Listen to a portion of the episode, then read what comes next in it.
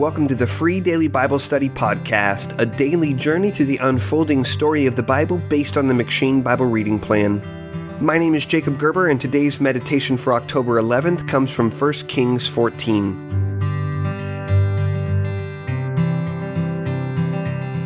The overall sweep of the books of Samuel and Kings builds the case against both the nations of Israel and Judah in order to justify Yahweh's sending both nations into exile. In many ways, the apostasy of Solomon serves as the foundation for the apostasy of both the nations of Israel and Judah, but 1 Kings 14 demonstrates the ways in which Jeroboam and Rehoboam extend the apostasy of the twelve tribes.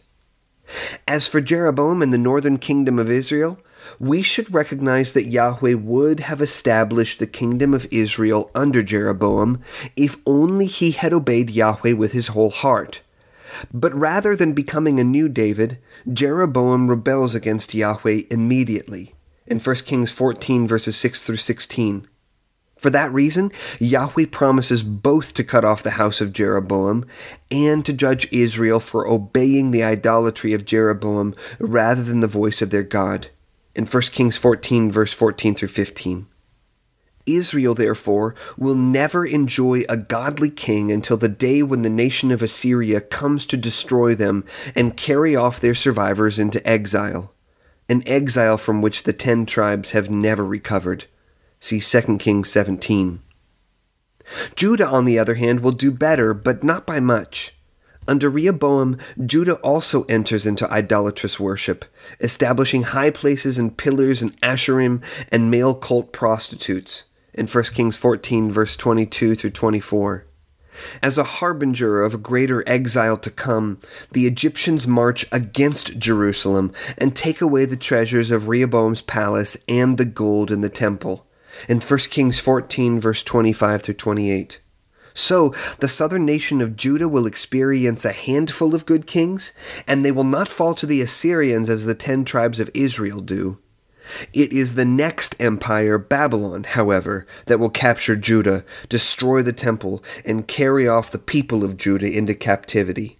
In 2 Kings 25. Shockingly, Israel's kings are no more capable of reforming the hearts of God's people than Israel's judges were. Even in the days when there are kings in Israel, the people continue to do whatever is right in their own eyes until Yahweh finally hands them over to judgment. God's people need something more than just a warm body on the throne of Israel.